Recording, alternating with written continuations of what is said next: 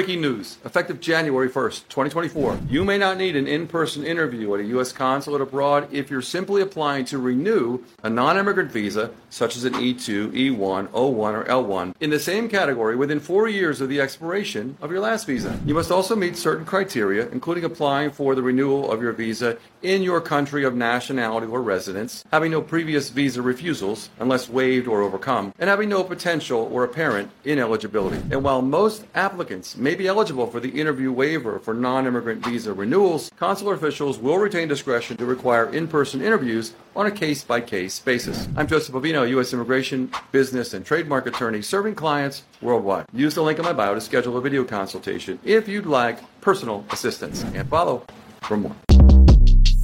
Shortcast Club